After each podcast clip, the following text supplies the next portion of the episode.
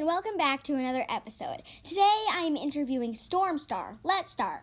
Stormstar, say hello to the fans. Hello. What is your favorite cat? Um, Sagewhisker and Blue Star. Okay. What is your favorite season? Um, Power 3. Would you ever want to make an episode with me? Yes. All right, so I didn't realize the episode was going to be this short, but um